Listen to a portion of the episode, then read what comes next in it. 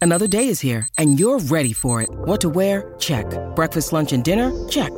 Planning for what's next and how to save for it? That's where Bank of America can help. For your financial to dos, Bank of America has experts ready to help get you closer to your goals. Get started at one of our local financial centers or 24-7 in our mobile banking app.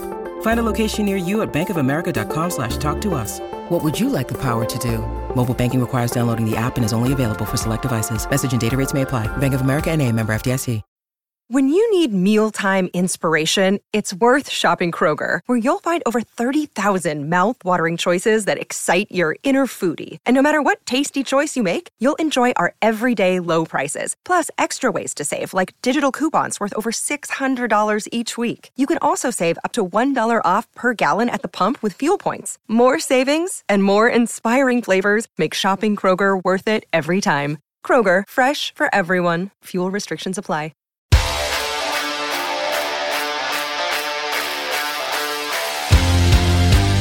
Hello and welcome to Missing the Point. I am Rashawn Buchanan, Joe, with my guys, the basketball crew, and the real BK Bob Kelly and Money Mike Mark Angelo. Fellas, how we doing? Ty series, baby. Woo, let's go. Yeah, man. Let's I'm, go, I'm, man. It, oh, I'm- amazing.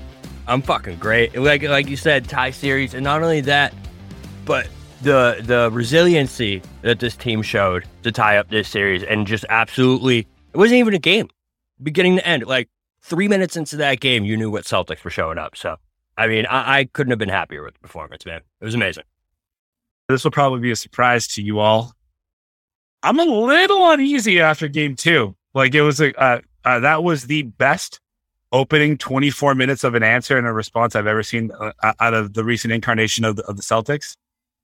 But that third quarter scared the ever loving shit out of me, and so did the fourth. I mean, uh, we, we'll talk a little bit more about that, but I'm happy the series is tied 1 1. If it was uh, 0 2, it would be over, in my opinion.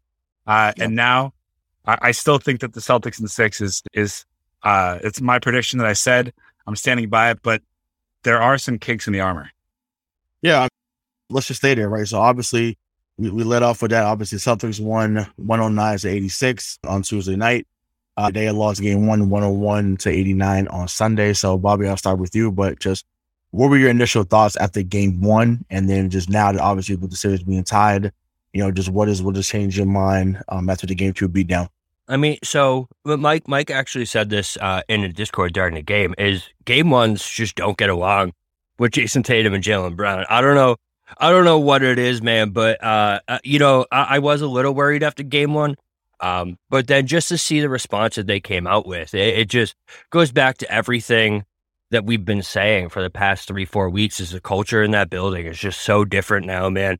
The team that I wanted them to be two years ago, and I thought that they were, seems like they are now. I mean that that response is a. um, Don't get me wrong here.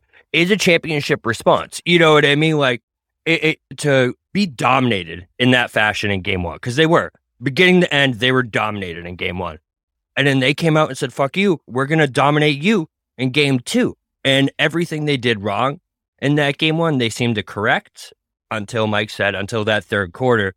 Uh, but it's still, I'm I'm not as worried about it, uh, just because I feel like they got into a uh, time management mindset, and you could see it. Even listen, when Stan Van Gundy is pointing out that you're stagnant, and it's absolutely true, then it's definitely a thing that happened. So, so something needs to be corrected from that second half.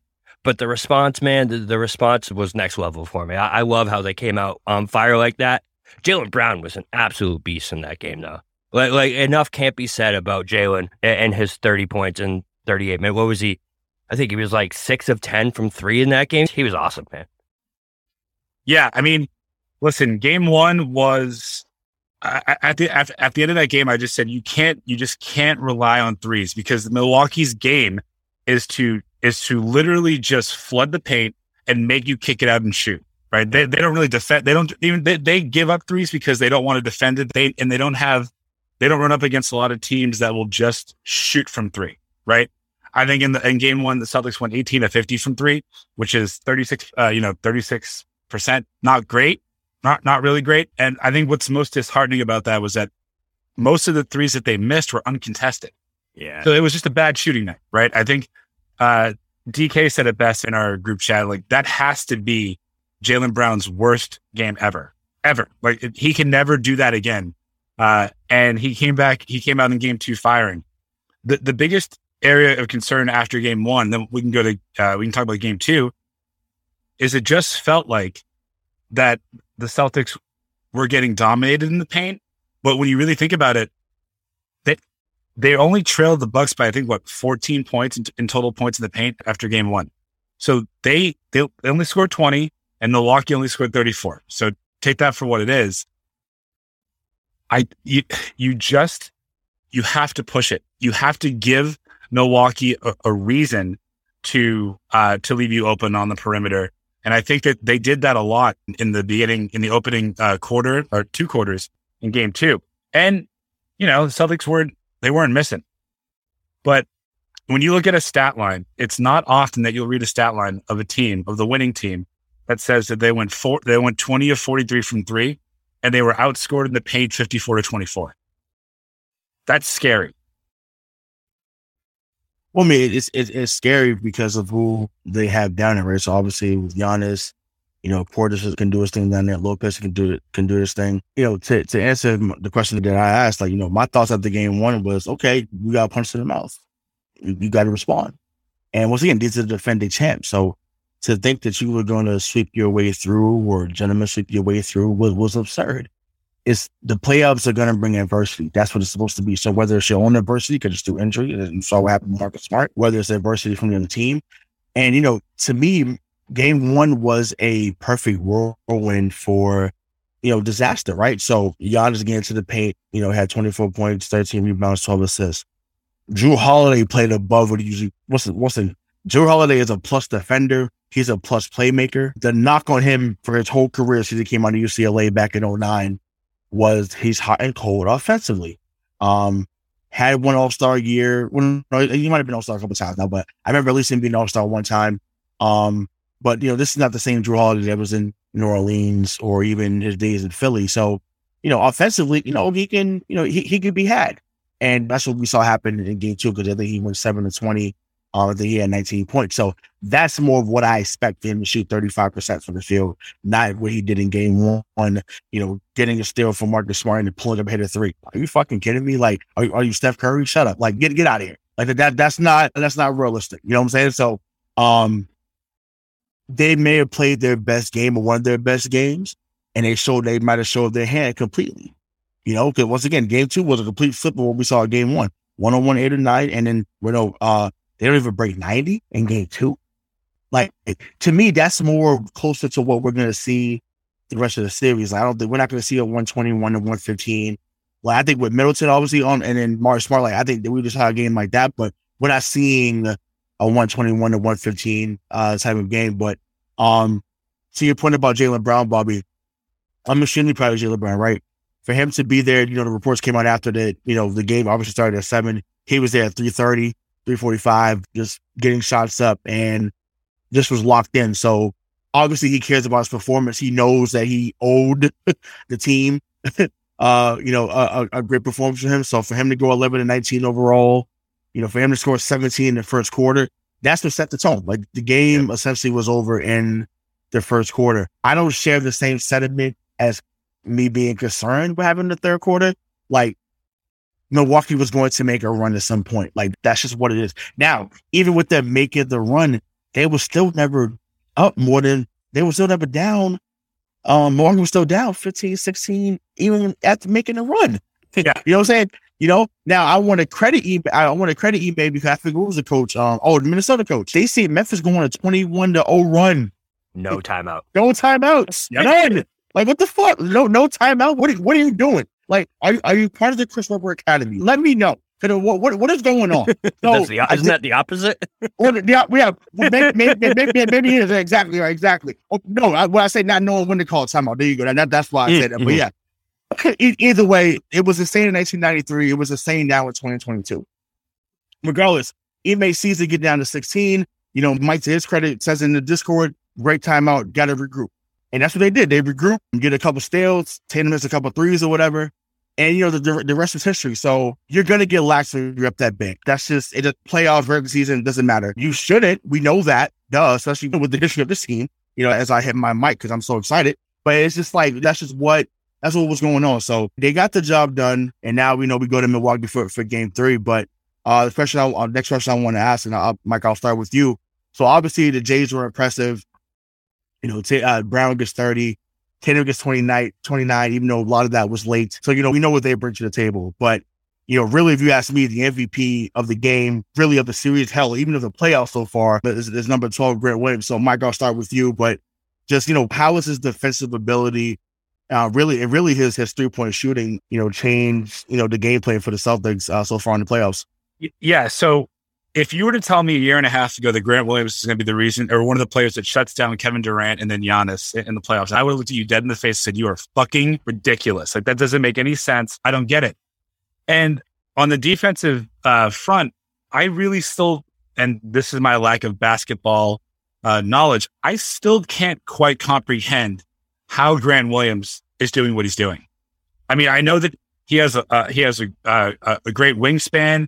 He's he's playing way bigger than he is. It's just really hard for me to comprehend the fact that Grant Williams is doing this. Now, in terms of the three point shooting, I mean, I, I was uh, I was looking up some stats. Do you know what his like where his hot spots are shooting threes? Usually the left corner. He is forty two percent from the right corner, forty six percent from the left corner. Wow. That's wow. That's unfucking wow. believable. Yeah, right? And, and, wow. and, and, and, so, wow. like, when I say, uh, just to mm. backtrack a little bit, uh, when, when I say I was disappointed or like a little worried, uh, it's because that run that Milwaukee made in the third quarter, in my opinion, was a self inflicted run by the Celtics. Mm. Milwaukee wasn't doing anything different than they were in the first and the second, right? The Celtics just gave up just with just on the illusion that they were not that they were no longer going to penetrate, they were going to settle for threes, and that's what happened. Right. But listen, man, you're telling me that if you're the coach of the Bucks and you're going to allow three pointers, like that's fine. You're going to let Grant Williams stand in either one of those quarters. You're, you're going to like, you're going to get burned. He will hit. I mean, he'll hit four out of every 10, which is absolutely insane. It's, I almost want to say that it's not sustainable, but we saw him do it for four games against Kevin Durant. And now with this four day layoff between uh, game two and game three, you know, I, uh, Ime is a great in-game adjuster, right? He does a great job, and he, he does it. it also, he's, just a great coach when it comes to making adjustments. Milwaukee's head guy, he he makes really good adjustments too. I'm really interested to see what what they do in terms of get uh, getting Giannis or just telling Giannis you're going to be one on one with him and you can beat him, and and and see what happens. But through two games, I mean, Grant Williams is absolutely tearing it up. What he is 21 points uh, in game two. I think he had uh, he had eight points in uh, in game one, but he was a plus plus 22 uh, yesterday. It's incredible. So so to back up exactly what you were just saying about Grant, Giannis when defended by Grant Williams in game two, eight points, four of ten for field goals, uh, a turnover, no fouls, and six minutes of matchup time throughout the entire game. The Bucks are seven of sixteen shooting versus Grant in Game Two, uh, and that was a team best eight point four percent below expected per NBA tracking. Which means mm. the, the shots that were getting put up against Grant Williams are shots that they normally hit, but this dude is just contesting everything. And, and bro, what's crazy about it is with Grant, you can tell Giannis doesn't want to drive on him, man. He wants no part of Grant Williams in the paint for some reason. Like, I don't know what it was about Giannis in that first half, but I've never seen that man shoot more jumpers in my entire life. Any game I've ever seen Giannis play, I've never seen him pull up for that many jumpers. The only time he started going downhill again is when they switch Al onto him. Um, so I, I just think it's so key for Grant to be there because listen, it's the same thing that happened in game one. Giannis wants no part of it, man. He wants no part of Grant Williams down low. And like you said, dude, it is so unfathomable that this is the Grant Williams that we're watching now. I mean, listen to these stats. So, game two, seven of 14 from the field, 50%, six of nine from three, 66% from three point. That's absurd. And that's so this is what's crazy about this transformation too is this isn't who Grant Williams ever was. It's not like he was a three point shooter in college. It's not Right. like he was right. It's not like it's this is a whole new guy that we have come to love in Boston. And it's so crazy because literally last year, I, I think us three spent 25 minutes in a segment about why this dude can't be on the team this year. And it's just, it's such a crazy turnaround, man. It's unbelievable. And he is 100% the most important person to this team moving forward, right? Right? Uh, for our success, if we're going to make a deep run in this playoffs with who we're going to have to play, he is the most important person on this team. But besides, I, I mean, I- maybe besides the Jays, but the most important role player. No, him, him is smart. Him is smart. Yeah. Um, you know, to me are, are interchangeable, maybe even Time Lord, depending on on the series. But you know, to further this this segment, this man was over 25 his rookie year for three. over 25. I mean, he, he was shooting like me on the court at the YMCA. He was shooting like me. Could, could have hit the ocean. He was next to it. That, that's that's that's how it was. You know, which is why I became a hell of a passer when, I- when I used to play back in the day. I was like, I, I, I could pass up around all all that, but man, shooting, phew, put put me on the bench, coach. Can't do it. So what what happened, Ray? Like what? I'm having with me. No, no, no, no I, I, I know what happened with you. I, I, they they put me in football and, and my life changed. But His no, I, I think I think with, I think with him, he just he you're right.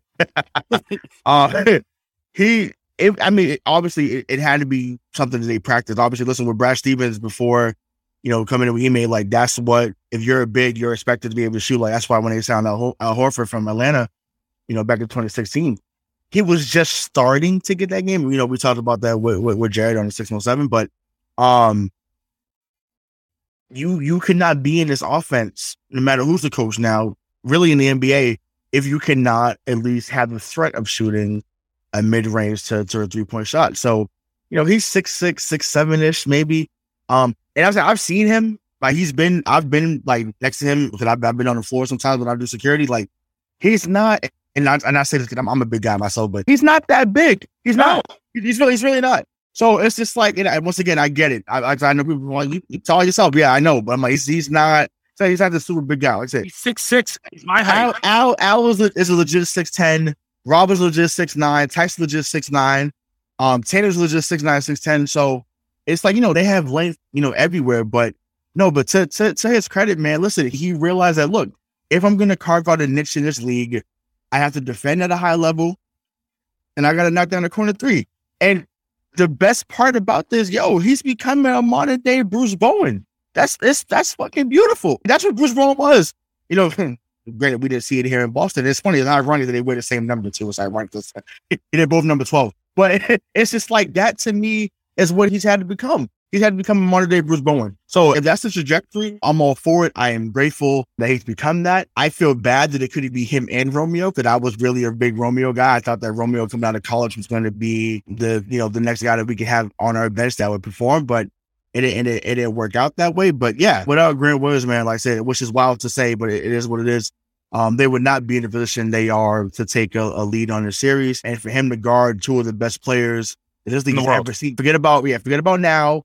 yeah, in the, in, the world. any in any in the world, yeah, in the world, right? In in in, in any era, like to, for him, for Grant Williams, you know, from Tennessee, from North Carolina, you know, to to really have a hold on the series is just awesome, and I'm glad he's, he's on our team, and I'm glad that you know that Danny and and Brad and whoever the powers may be, Austin Ainge and Mike Zarren, they didn't listen to us as a fan base because Right. Preach. you know, there's a there's, there's a few deals that you know fans wanted. This it's like, yo, if if that's happening, you- we're not seeing this run, and because we're impatient. But you know, go ahead, Mike. Before we move on, like before we move on uh, from Grant Williams, I just want to take you and and everyone that's listening and or watching this uh, through this journey. Your rookie year, uh, he shoots 24 of 96 for three for a 25% th- three point percentage. Mm. Next year, 48 of 129 for 37%. So that's a huge increase. He doubled the amount of threes he took this year. He went 106 58 and he shot 42%. So, Mike, we're on the same. We're li- we're literally on the same page, bro. Because I have the same thing pulled up, except I, I just want to extend it out to college too. College, I'm just going to sum up all three years. Twenty nine percent over three years, and and he attempted 103 threes over three years, and he attempted more than that this year. 258 this year. Yeah. He hit 106 this year. So made more threes this year than he had his entire college career. Like he Correct. just, he literally reinvented himself. Yeah, I, I mean, I, I, I believe he was a player of the year down there too, which is wild in Tennessee.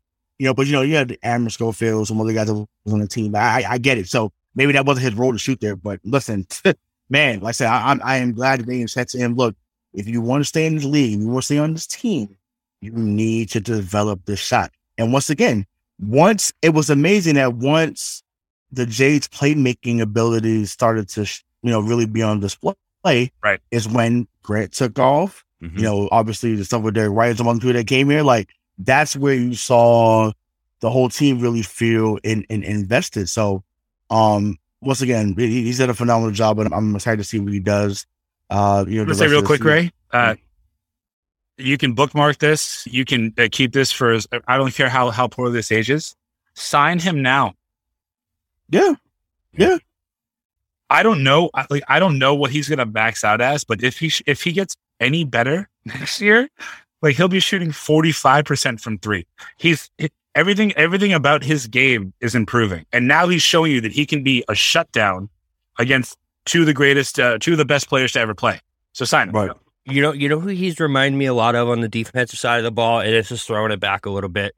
And this is uh, I'm not saying this person could ever hit a three, but is Horace Grant. He he was such a difference maker on the defensive end, man, and, and just he turned the tides of series. You know what I mean? You look at when he went from Chicago to Orlando. Orlando. and Mhm. He he literally brought that Orlando team they to swept the- the Chicago. bro that's what i mean and he's such a difference maker that's literally what like every time i watch him on the defensive floor now i i think horace grant man because like like i said everyone is scared to go up and try and body this dude and and like mike said dude he's so crazy because he's not that big he plays like he's seven two Right. he plays it's it's insane man th- what he's done and yeah if you're gonna if you're gonna move on from that, that's I mean I, I don't know what else to say about him because like uh, we could rave about Grant Williams all night long and what he's turned into, man. It's amazing. Right. So I, I mean, I, want to speak to the player that he's been guarding, right? Because obviously there's, there's two teams in the series, it's not just the Celtics. So obviously Giannis shot nine to twenty five in game one. You know, his stat line was a well, it wasn't technically better in game two, but when he had 28, 9 to 7, even though he shot two or 12 in, in, in the first in the first half.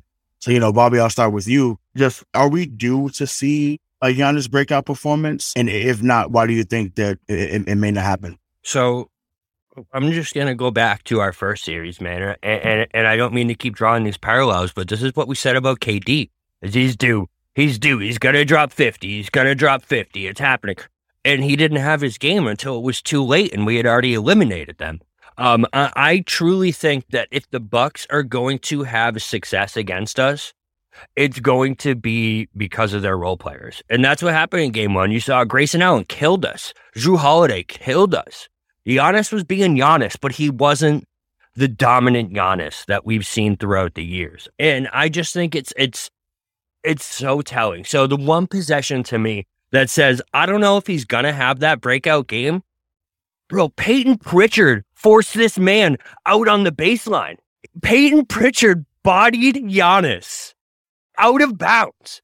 That that just shows you the the mindset. I thought that was a foul, but I was happy they, they No, let, uh, let you, it go. you can't listen. You can't call I feel- I foul on you, someone I that's six you. foot on Giannis. I feel you. I feel you. But can't. I feel you. I, th- I thought it was a foul, but I, I saw it from where I was standing. I was like, oh, oh he he he he, he, set- he gently done in him out of bounds, which But- is fine. but I'm with still. it. I'm, I'm not mad at it.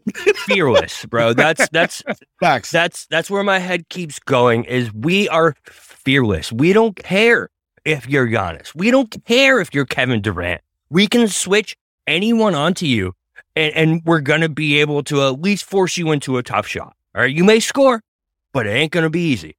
And and, and that's just the mo that I see continuing throughout. Yes, Giannis could have hundred percent. He could drop forty.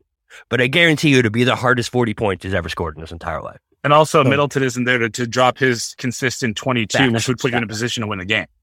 Right. Like this, uh, I, I'm I'm not going to be negative, I promise. But we can all agree that this series is different if Middleton is, is playing. Absolutely. Yeah. Absolutely. So, I, my, I just, Giannis, I, I think if he goes 11 for 27, you know, consistently, that's not bad, right? But you can't start off one of nine or whatever, however piss poor he started off in, in that game. I think, I don't think he's a front runner, but I do think he, uh, like most athletes, he requires a little bit of momentum. And if you throw him off early, uh, the, the entire team doesn't know what to do because their offense runs as it should through him. And when he's missing shots that he's usually making, or he's not even attempting the shots that he normally would because of whatever mythical powers Grant Williams has over him, then it, it throws him all through a loop.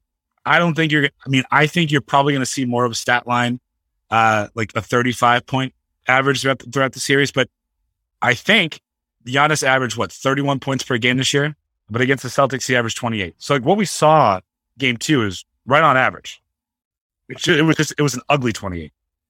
Right. Well, let, let, me, let me stay with you, Mike, because obviously, you know, uh, Milwaukee's lineup is, I think it's, is Holiday, Wes Matthews, Giannis, Portis, and then uh, Brook Lopez. So do, do you think the double big lineup, so which is Portis and Lopez, do you think they can survive this series, keep playing those two guys at a high, you know, basically playing them, you know, 25 to 30 minutes a game? Do you think they can survive the series playing them guys how many minutes? So my, my answer to that is I actually think that you need Portis to do more because I, I, I don't think, you know, I think Lopez at this point in time in his career is giving you the best kind of minutes that he can. And he's giving you a pretty good amount of offensive production. Now to game two, two points, not great, right? Yeah. But you need one of them to step up. And I would say that, you know, the plus, now you can't really go by like plus minuses in, uh, in basketball, but Portis should be your guy. I mean, because Lopez is a, so far in the series, uh, Lopez is a minus 28. So Portis, you, I think that's the horse that you need to bet on. But what can they do? I mean, I don't know. He was five of seven from, uh, he was five of seven from the field, three of three from the free throw line. If he takes 14, uh, like seven more shots, is he still 10 of 14? You need him to be like, you need him to be better than he has been all year. If everything goes the way that it did in game two. Yeah. Um, see, I think the key is the role players, man. I, I, I said this before, and that's because in game one, what you saw was we collapsed in on Giannis. Every time that dude brought it into the paint, he had two, three guys on him, and we left dudes open uh, from that three point range. I, I, can't tell you how many open threes, um, like you said, uh, Jrue had, or uh, you know Grayson had in in that game one, and the the script just changed in game two. I don't know if it was because of you know, uh, the Grant confidence factor on Giannis, or just the fact that Giannis was pulling up and shooting jump shots for some godforsaken reason. Um, but I, I think it is something that, you know, without those role players, I don't think they can stand a chance, man, because so you think about, I don't mean to keep bringing this back to Giannis, but obviously the Bucks are Giannis. So this dude, when he is on, right, he isn't going 11 of 27 from the field. He isn't shooting 36%. He's shooting 80% from the field. He's shooting 70% from the field. That's the kind of guy Giannis is, where he scores, you know, 35, 40 points and he's 18 of 24 from the field or something insane like that because that's the kind of guy he is. He goes to the hole, he slams it on you. He's just an athletic freak. So the fact that, you know, I, I feel like it was an adjustment, like we said, that Amy made, that we stopped collapsing in on him and just tried bodying him out of that paint. That's when you see that success that, like, he's either pulling up for jumpers or he's passing it out to Jrue to go one of six from three, or, you know, Portis to miss all his threes that game. So it, it's all reliant on, it, in my opinion, if we can body Giannis one on one, man. And, and, you know what I mean? Like that was the key to that game two start, I think. And it, you saw it in Giannis, man. I like, I, I just keep going back to it. I have never seen Giannis shoot so many jumpers. Have you? Have you ever seen that yeah. happen? So probably the first time they faced them in the playoffs, that 2017-2018 year, when Milwaukee was coming in as a 17 and we were two, they he he didn't he didn't he didn't know he he he couldn't he, could, he didn't figure it out. It was Middleton. He wasn't Giannis yet. Yeah, he wasn't was, no, Giannis no. yet. He, yeah. he, he, he, was he was still I think he, he won most of the player that year, if I'm not mistaken. But it was Middleton that was giving us buckets as it and it stayed it stayed that way. For the rest of his career. uh, thus far. But I think that's probably the last time it was. And obviously, you know, that was the young hospital sub. They say Ricky Tatum and second year Brown. And so there was just a lot of stuff figuring stuff out really on the fly. And that's going to be a really great series. And I'm going seven um, as well. So I, I expect that here, but we'll get into that, you know, shortly. But, you know, to, to answer the question about Portis and Lopez, I think that that was the question, wasn't it? Yeah, no, that's fine. It's fine. It's fine. it's fine. Um, I, I well, you like know, you Giannis. yeah, you know, Giannis, right? Yeah. um, I feel like you guys were a lot more diplomatic than I'm going to be. It's because you know more than I do. Brook Lopez got to sit his ass on the bench. I'm sorry. Yeah, he was garbage, man. He was garbage. when you run a pick and roll at him every single time, Yeah, he can't he run can't his match it. ass into the ground. That's simple. Make him unplayable. That that's what you got to be. Portis Portis is, is is nimble enough to kind of still move around and you know, but run the pick and roll every single time. Make his ass unplayable, just like you did to Andre Drummond. Now, Yep. granted, he shoots better than Andre Drummond, so that's why you know he, he's out there as, as a floor spacer even at seven two. But this is not the number ten pick that you got from Stanford in two thousand eight. He's not that same guy. Not the same guy that was dominating in Brooklyn. That was a two-time All-Star over there. It's not that same guy. He once again, they have made him into this rim protector, you know, savant because he's on the championship team, but he's still a guy that's not. He, he's still a guy that, that that's very slow. It's very very turtle like on the floor. So personally, to me, this type of series, and once again, I hope that no one from over there is listening to this part. Um, I would actually put Serge Ibaka out Yep. there. That's you know what I'm saying. That to me, you want to start put so it'd be Holiday, Wes Matthews, you know, Giannis, and obviously it'd be Serge and Portis, and then because Ser- Serge is going to bring Horford out, he's going to bring and it- it's going it's going to force Rob to be on one of those guys, and he can't be the roamer. That's when Giannis would get his forty because he had the pace wide open. That's when that happens. Then your cave again. It's like, oh, whoop, I'm kicking over to Grayson or I'm kicking over to whoever. Like that's when that's when they start to pile on and they run guys out the building. So, but yeah, to me, like I said, Portis and Lopez to me, I was actually surprised when I saw. I'm like, wait, this is the starting lineup. Like, you're really, really going with this? And listen, I'm and I'm sorry. This is, and I, I don't mean to be disrespectful. Love you're not telling you, you're not telling me that Wes Matthews is still is still a, a key contributor Bro. in in 2022. No fucking way, bro. Like Jaylen Brown, torch his ass every single time you on the floor. There, there is no, there's no way. This is not Portland Wes Matthews.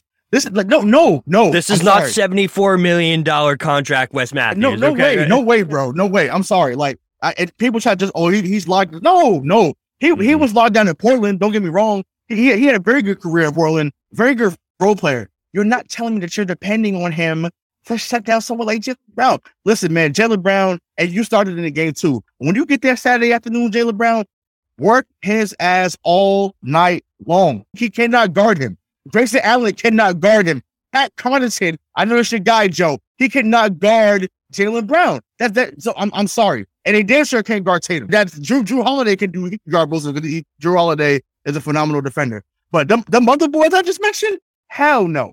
So work work work them, uh, which is why they funnel everyone to the paint because they know they got some weak ass defenders there. That that's why. But like to me, once again, I, I didn't mean to get that worked up about it. But I'm, I'm telling y'all, Brook Lopez, you have to make him unplayable. You have to. Um, but the way, because I know we talked about the, the three point shot. You know, they were 18 to 50 in game one, 20 or 43 in game two. So that, you know, 18 50, 36%, 40 was 47% in, in game two. 36% is league average. So it wasn't like, Right.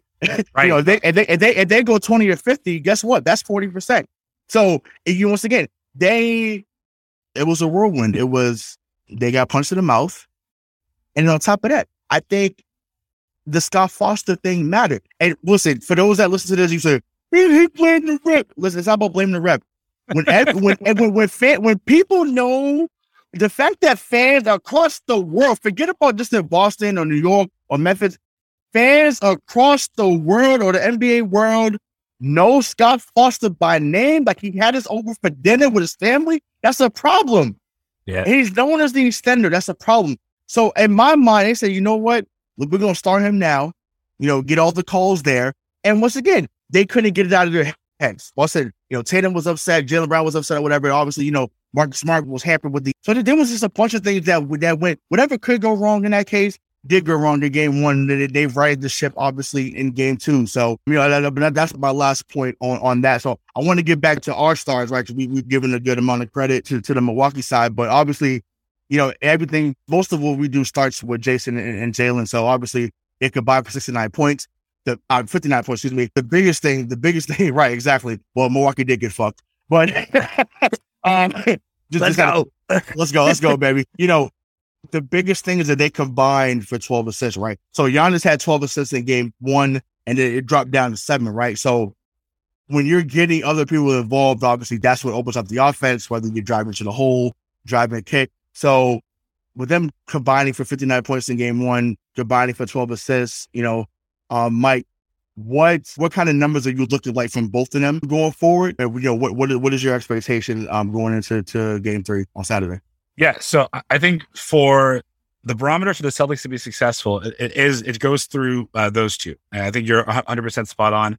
I think if you walk up, if you walk out of the game, and after game three, we see that Jayson and Jaylen uh, accounted for 57 points, and I, I, think the number is still 12 plus assists. Uh, then it's good. I would pick the Celtics to win that game uh, because what makes my biggest complaint, you can go back and you can listen to every show that I shit all over the Celtics and said, trade Jayson Tatum. Cause I said that, right? I would rather keep Jaylen Brown. I said it. I own it. I was wrong. Great. The, my biggest complaint was, is that they were redundant. They both did the same things and neither of them did anything different. Now we've seen Jayson take this next step. And as Bobby, you know, uh, you know, kind of prophesized, uh, six months ago, but this ascension, where he is becoming more of a superstar. And it's not just because he's making more shots, because he's making shots better for others around him. And he needs to continue to do that. I think Jaylen struggles ball handling. I think Jayson Tatum does things in his sleep that Jaylen Brown works his ass off to do. So there's just more God given talent and in terms of, of, ball handling. You see it every time that Jaylen gets pressured when, when he's crossing uh, half court, he always fumbles the ball, right? So I think that it goes through Marcus, and it goes through Jaylen and or Jayson, and then it goes uh, then it goes to Jaylen Brown. But those two need to account for anywhere between 55 to 65 points for a win. I- will get to my, my biggest area of concern after, but that's how I feel about those two. Yes, I was wrong. I know. I love to hear that. Um, anyway, yeah. uh, just especially about these two guys, man, yeah, because sure. you, you guys both know I've had a soft spot for both of these since the day they came into Boston. Some would say a wet spot. A wet, 100% a wet spot because the, these two are maybe the two most basketball gifted players that we've seen in Boston in a long time, man. When it comes to Jaylen, Mike, I couldn't agree more with his ball handling, man. I swear to God, if I see Jaylen Brown turn the ball over one more time, bringing the ball up the court, I'm going to flip my shit. But that's the only complaint I have about anything that he's done throughout this playoff series, man. He's turned into a, a, a more consistent. He, he turned into what Jeff Green was supposed to be from day one. You know what I mean? Like he's mm. so athletic. He gets to the hoop and he actually has a consistent jumper now, which is something that Jeff Green never got to. So uh, that's where I think he's at now is like what we thought Jeff Green was going to be when he got drafted. That's what Jaylen is now, man. And Jayson Tatum is just, bro, b- bona fide superstar at this part. You know what I mean? Like he's what I I thought he was gonna be, man. I- exactly what you said. Like, yeah, you when, were right, when, Bobby. We know I was wrong. You were right. yeah, we'll just say it. What you want to say it again? I mean, you're, uh, you're, yeah. you're just finding 18 different ways to fucking say it. No, but listen, that, listen, that that Jeff Green that that, that was really fucking good. Yeah, that that, that, that, that was fun. That, yeah, but I was like, wow, yeah, no, uh, yeah, wow, wow. Because because you remember how how good he was supposed to be, man. And Jaylen Jaylen was never had that ceiling that we thought he had, man. And he's taken his game to a different level. And and honestly, I I think it's because of Tatum. I, I think it's because of this next step that Jaylen uh, that Jayson took. That Jaylen's like, okay, now I got to step my shit up. Because listen, I, I was the complete opposite of you, Mike. Is uh, two years ago I was calling for Jaylen's ass, man. I, I did not like Jaylen Brown. I didn't like the way he played basketball because he reminded me so much of Jeff Green. And he reminded, I, I thought he was going down that same path, but he took a turn, man. And, and, just to see the guy that he's turned into with that killer instinct alongside Jayson Tatum, I just think the sky's the limit with these two, man. And, and to win this series, I think they need probably, I think you're right, between 50 and 60 points a game. And if these dudes are setting up Grant Williams with those open threes, setting up Payton Pritchard with those open threes, it's it's it's going to be tough for Milwaukee to beat us. I mean, real quick, Ray, uh, to your point, because I don't want to cut you off, and I want to hear what I want to hear what you have to say about this. Mm-hmm. Uh, the Celtics had 28 assists in Game Two; those two accounted for 50 percent of them. That's what you need to do. Yeah, I mean that, that's the key though. Like, and I'm I'm listen, I'm, I'm with it's a it's a three for three. I'm, I'm with you. Like, they they need to score to 50 to 60 points. I mean, I'm greedy. I want 60 to 70, but that's that's that's a little that's a little too high. Well, no, I, I mean, actually, I think like t- we talk about Giannis being due. Tatum's due too. Tatum is due for a, a, a 40 piece, all you know, 40 piece wing dinner, all all flats you know, lemon lemon pepper seasoning, you know, with some fries on the side. Like it, it is, it, is, it is, it is. Don't time. forget the mac and cheese. Don't bro. forget the mac and cheese. Oh yeah, don't forget the mac and cheese. cheese. There you go. So yeah, you know, and and and and and, and, a Pepsi. Like it, it is, it is time. It is time to see the one. Yeah, all, all that one two. Then that one two dribble with the side step. You know, for three, and you hear Mike breathe. Bang! Jayson Tatum does it again. Time about Milwaukee. Like I, I want to hear that constantly these like these next couple of nights. So that that's what that that's what's needed. But like I said, the key thing is the is the assist. So right. if you if, if you limit Giannis assists and if you limit, you know, and and thing for Milwaukee, if you limit what Tatum and Brown are doing as playmaking, then you know you got a shot. But you know, I couldn't leave that Jeff Green, J- Jaylen Brown comparison alone. Like as soon as you said, that, I was just like, oh my god, like I have to do the rabbit hole and go back into that. Remember that that game Jeff Green had against my, uh, you know, Miami had won like twenty in a row at that moment and he went that quarter bananas, three, bro. That bananas on. Oh no, that, that was yeah, that was the following year. The game, yeah, the game. I remember that. But I did. uh, Miami was on the they they funny. Ironically, Milwaukee had had the streak for 33 wins in a row at one point. Anyways, Jeff Green went crazy, had 40 on LeBron, was going doing doing whatever. But the, the biggest difference, and I know you said about you know uh, Jaylen Brown's ceiling has has risen, and it's true. Jeff Green was always comfortable being really good right? He would have he would give you 43 one night, next night 16 points, five or 20 from the field. And it's like, oh, like this is the same guy that was out here dunking and jumping over people. Like, but that, that's just what it was, right? Even Oklahoma City, right? So that's just how he's been as a player. Jaylen Brown, I think, cares about his performance, as you saw, you know, to, to be as poor as he was in game one and say, you know what, I'm coming to the gym early and I'm just gonna I'm gonna make sure that I'm that I'm ready for my teammates and for myself and for the city. Like that's it's the mental, right? Because Once again, all these athletes in the NBA are great. So we we can joke control on it. Every athlete in the NBA is is phenomenal, but it's the mental that separates from good to great. And I think now they were very good under Brad, right? Very good. Well, once again, 55 and 27, 53 and 29, you know, 40, 47 to 24, whatever the, the, next year, and lost in the conference finals, like very good. So now you, you get a disciple of, of Pop so now we're going from good, where okay, your your, your skills again you buy. Now we're thinking through the game. It's okay. You know what? If I'm drawing two and I see okay, if I'm at the top of the key and I see Derrick White in the corner and his man comes to me and Derrick White cuts his whoop, okay, send it off to White, get a layup, or just, just whatever it may, or set the picker, get get somebody to pick a roll. Oh, Rob's man's coming up to me. Okay, let me throw the let me throw the lob over the top to Rob Williams, get an easy basket. So that's the next level where they're thinking through on the game, and that's what now is separating the Jaylen Browns from a Jeff Green, Tatum for whoever came before him. So, and, and it's beautiful, you know, to to see. Uh, but one more thing I wanted to touch on, and I just, well, I just said his can name. I, can I, just be, I, I, can't I can never articulate it as, as intelligently as you just did, but uh, as someone without going into all, all the game stats and, and, and the mindset, mm. I think that there is something different. So I, I think that the Jeff Green comparison is, is like literally spot yes, on. Spot on, yeah, spot on, yeah. Spot on. But there's something to be said about the fact that Jeff Green, when he was drafted, was coming in as the new kid, like to to replace somebody, or maybe he would be uh, anointed. And then his second incarnation, when he was on the team, like there was it was Paul, it was Ray, it was KG. He was never going to be that, so he could just be good. Jaylen should, and I, I always wondered if he did. I, I always thought he would have one, but he it feels like he does now. They drafted him, and then the very next year they picked someone who does exactly what he does, but better. So he should have that chip on his shoulder. And I think what we're, what we're finally seeing now, yeah, he, he's going to work harder to, to do it, but he couldn't be, he's not, he, he may never be a top 10 NBA player of all time. Like, you know, maybe Jayson Tatum will be, but if he's top 25, then that's incredible for what he had to overcome to get there. He's, oh, for, he's for our, sure. He's he's our Pippin, man. You know what I mean? Like, you, I am not comparing us to the Bulls dynasty. All right, don't take that and run away with it. But I'm just saying, like, he is our secondary. I, I could see you, like, just fucking. I was ready to fucking bite at that. I, right? I almost just had just just, just say just say he's our Antoine for right now. He's our Antoine, right? He, he's, he's, our, he's, our, Antoine. This is our Chris. So it's okay. That's okay to say that. It's okay. And I, I think what what really solidifies how amazing Jaylen is, okay, is I know you're going to talk about Derrick White in a second. I have a thing about Derrick White, Rayshawn. That dunk over Giannis, man, was just another level, man. He got fouled.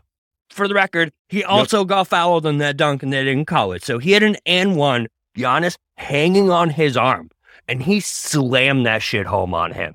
Okay. So it, it's just a different attitude than Jeff Green ever had. And it's, it's amazing to see. It's just awesome to see what he's actually turned into. Right, no, for sure. So let's get back to the current roster. So welcome, welcome to the Jeff Green Hour. I'm your host for the evening, but no, uh, no, but no.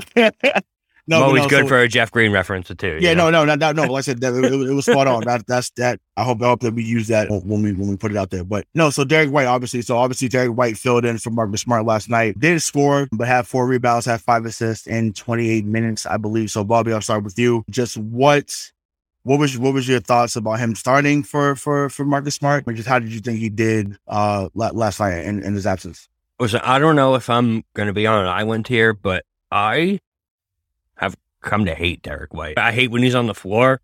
I hate when he has the ball in his hands. I hate when he puts up a shot.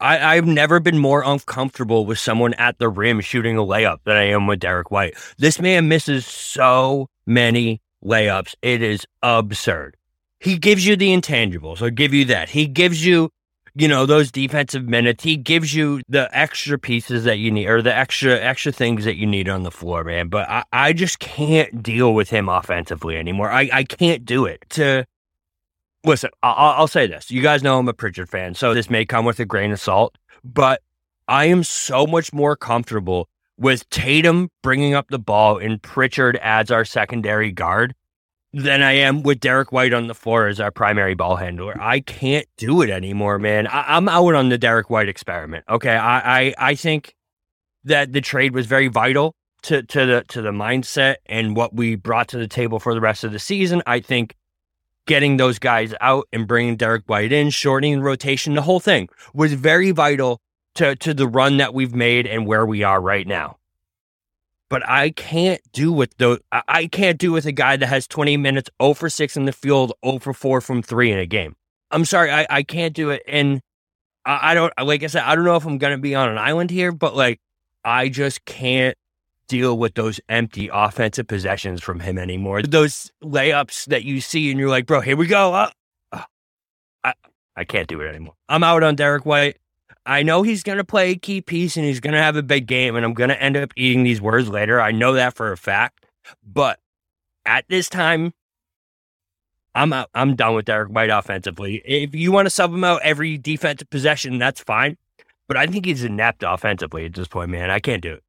I mean, for those of you listening, uh, if if we're down on a player, like you can call us stupid, but you should probably bet the over on that player in two years because that's what's going to happen. without, right? a, so, without, without like just bet it now. I just can't, you know, it's like the exact opposite of, of Grant Williams. How do you go from shooting 42% from the field in the regular season to shooting 28% in the playoffs? How does that happen? Uh, the, to Bobby's point, I think he articulated it perfectly, so I'm, I'm not going to spend too much time on it. I have as, about as much confidence in Derrick White making a shot as he does. And it's visible that he has no confidence in anything that he's doing offensively. So if he's going to contribute, and I, if you think that he's that, you, that he is contributing, fine. Yeah, he played vital minutes. He's playing vital minutes. He's not a liability defensively. Sure.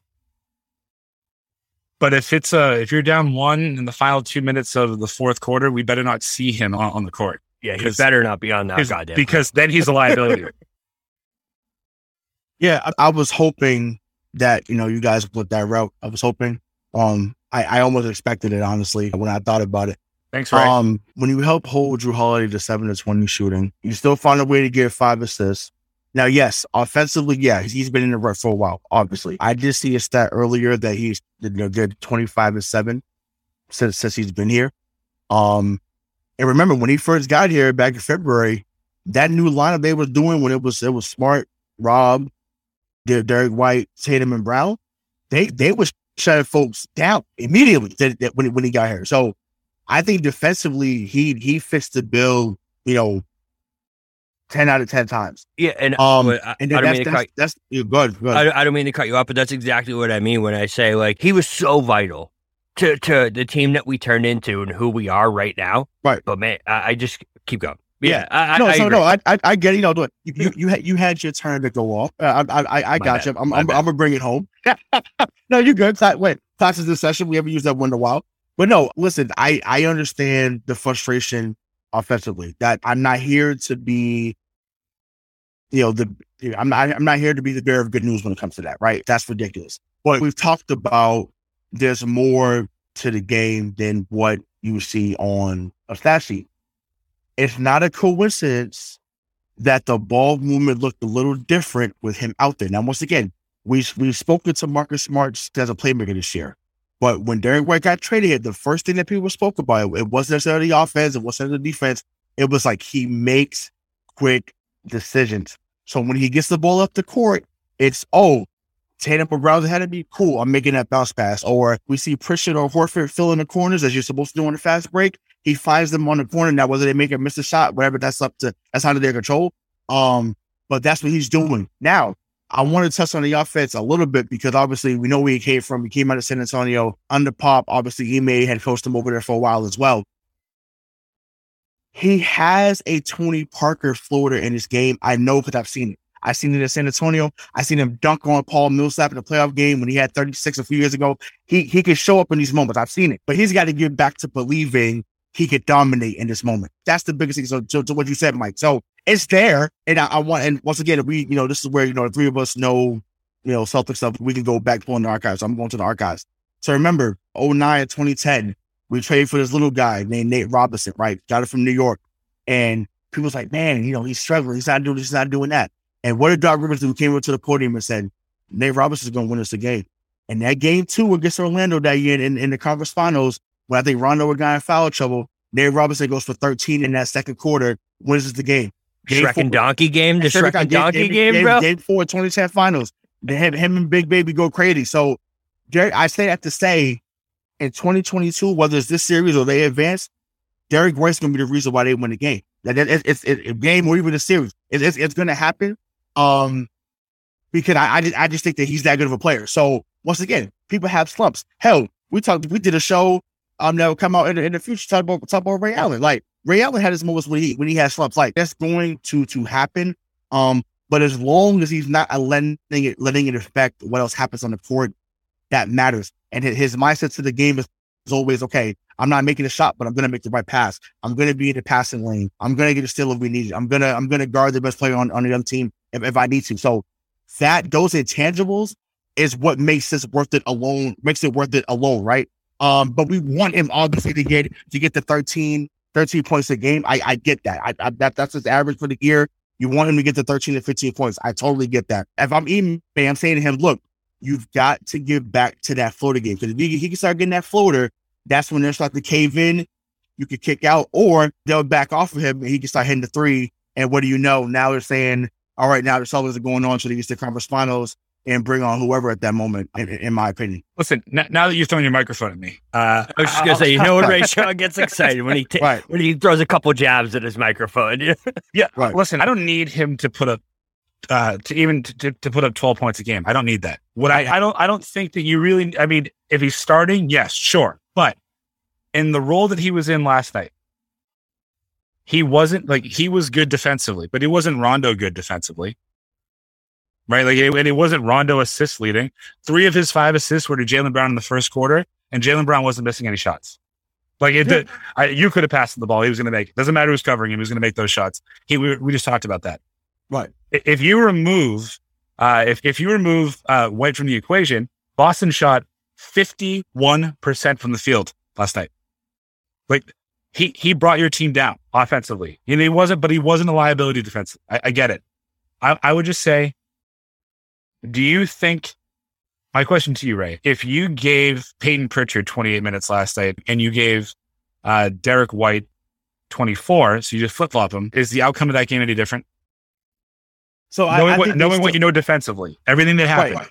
So, well, let me make this clear. Payne Pritchard's the defender of Derrick White. So I, we, we can get that out the way. Yeah, no, so, that's fine. We can, we can, we can say whatever we want. but He is not the defender of Derrick White. So let me, let me, let me put that disclaimer out there first and foremost. Now, offensively, no. Of course, if, if Payne Pritchard gets hot, then it's a different ballgame. However, we saw in game one, though, when Payne Pritchard gets shot, he gets shot happy and then he hmm. shoots certain shots that he has no business fucking shooting. Sorry, Bobby, but it's, it's the truth. It's true, That- that, man. that, that, you're that off, the, that off the ball three, it's like, what are you doing? Or why do you keep pulling up from 35 feet at times? Because he's- Oregon, dude. Oregon, Drives me insane, yeah. Oregon, That drives me insane about comes him, though. real quick. Yeah. yeah, that that drives me insane about him. So it's like, whoa, bro, don't.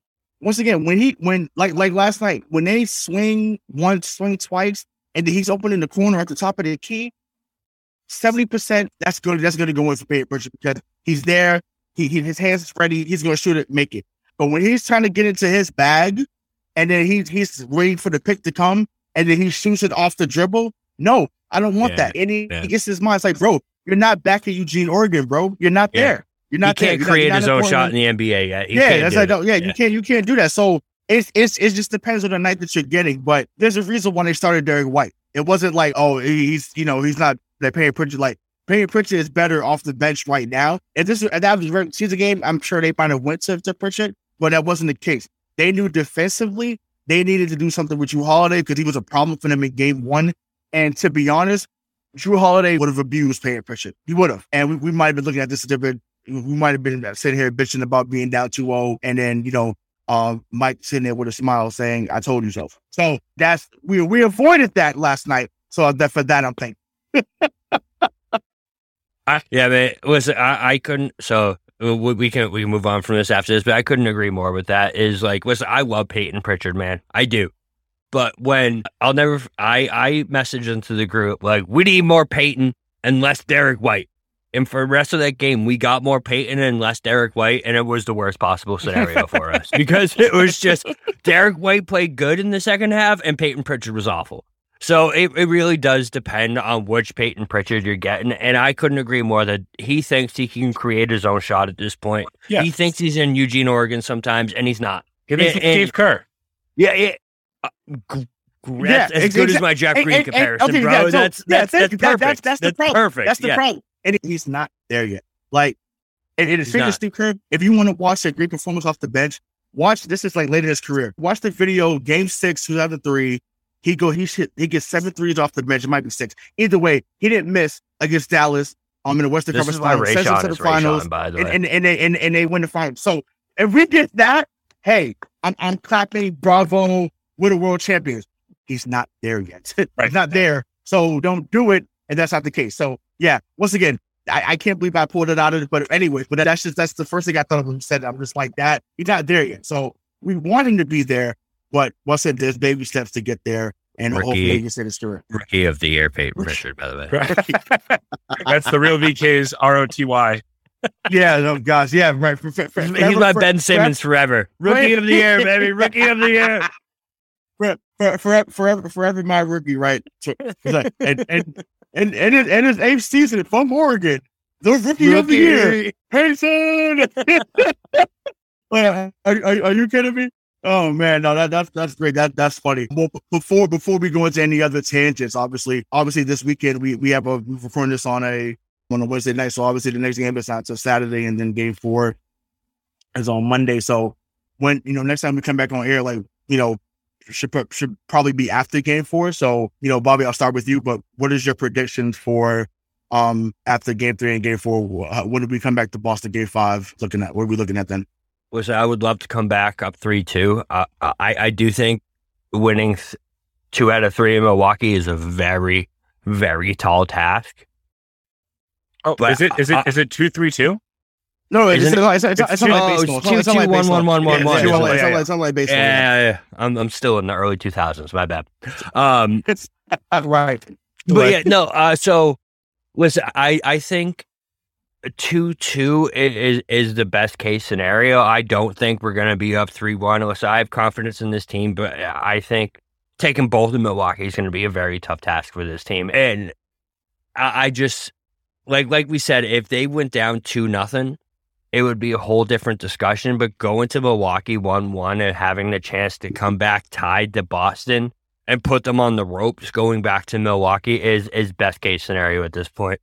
I don't think there's a world where we don't take one. Because I'm gonna say the same thing I said in Brooklyn. Bro, from top to bottom, we are just a better team.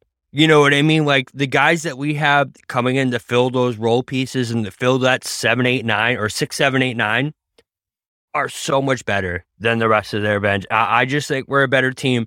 If we play like we can, we should absolutely, at least, at the very least, split in Milwaukee. If we don't, we're going to be coming back here next week talking about the the gaps and the negatives of this team because that's what's going to rear its ugly head.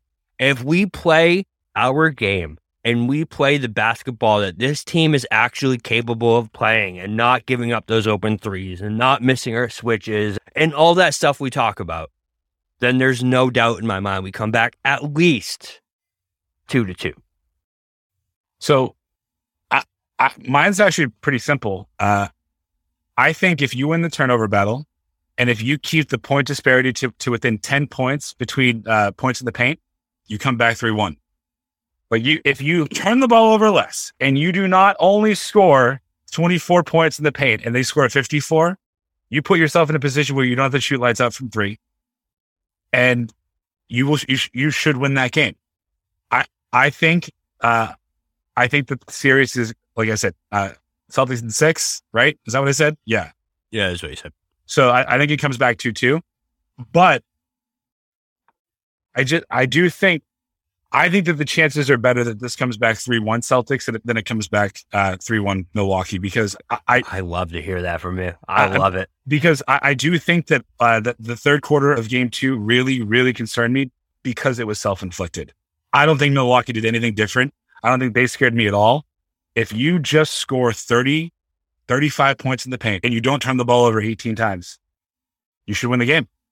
Can I have a follow up question for? So, where do those paint points come from? It is is my only question because uh, I just I don't listen. I love Rob Williams, man. I do, and I think he has been so vital to who we are. But he's off. He he is, and it's so clear to see. So I I, I am scared dunk, of exactly. the other night. Yeah, I, I mean, listen, the dunk was great, but he just he's not he's obviously not Him the at same eighty guy. percent is better than most. That's a fact. Listen, that's a fact. But where are those point paints coming from? Because So, listen, Al I- I have- Horford I have- isn't have scoring his paints down low. I Yeah, I Robert Williams may not be scoring his points down low. So where are they coming from? I feel like My I can question. answer this question, Ray, because it's one of the only basketball questions I, I feel like I can answer. If you, Alright. if you if you just look at the disparity uh, over the last over the first two games of this, of, of this series, the Celtics have uh, they dominated points off turnovers and in, in game one and only had only had eight fast break points. So you have to run, like you have to get out there and run. Right, if you okay. get more points in the paint, they should be on the fast break, especially if Jayson Tatum is causing six turnovers a game and Jaylen can cause four more. If if you force them to turn the ball over 18 times in a game, can you please, if you score 24 points off of turnovers, can 12 of them be in the paint? Because Yep. then then you're now you're cooking with gas.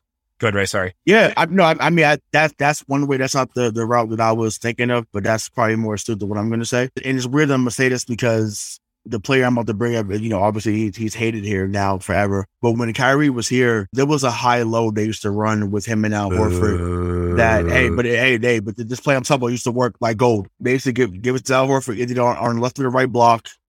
He either spin over his left or right shoulder, and it was money damn near every time. And he's been like that really his whole career. Um, I just think now with obviously having a bigger lineup, I think you still let him get it in the paint, um, and have him go towards and then either shoot or or have it have him dump it off to Rob or whoever's cutting, and then you score. If if you give the extra pass underneath and maybe give a quick pump fake, that's still the best move in basketball. People go, oh, yo, he got all these, he got all this stuff in his bag. The best move in basketball still is a pump fake. He You bites every time. Every every He time, does. He does. either either you let him come down hard and you foul, or you know you, you let him slide and you get the basket. So that to me is just a simple. But yes, Mike's point was better than mine. You run, run, run, run.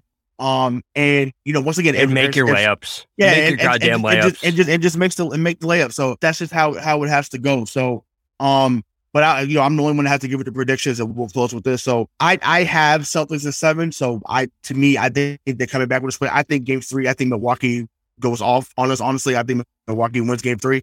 Um, and then we figure out the, we figure it out in game four. Uh, find a way to win game five, so on and so forth. But we'll, we'll get to that when we get there. So we come back to Boston next week you know, tied at two. Mainly because I think the series is going seven. Mainly because the NBA, I think, wants to see it go seven. And as a fan, um, I, I'd be pleased to say it go seven. And it'd be extra money in my pocket, more important. Uh, just, just, just saying. And so, you know, so either way, it's going to be a great series. It's been a good series so far. And, you know, there's more greatness to, to come. So, uh, so for Money Mike, Mark Angelo, and for the Real BK Bob Kelly, I'm Hollywood Ray Sean Buchanan. This has been another episode of Missing the Point, and we'll see you next time. Peace.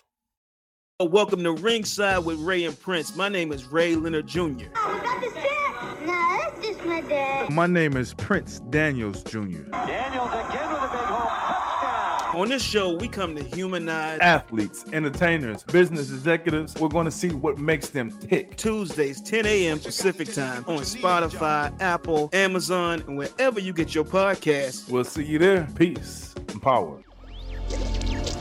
Electric acid. Electricast. Welcome to the Candle Power Hour. Come with us backstage behind the scenes of show business spanning over four decades and bringing you the experiences that can only be told by the people who were there. Our guests are from the A list, the F list, and everyone in between. Get set for some of the most insane, hilarious, and inspiring stories you will ever hear. I'm Mercury. And I'm Diego, your host for the, the Candle, Candle, Power, Power Hour. Hour.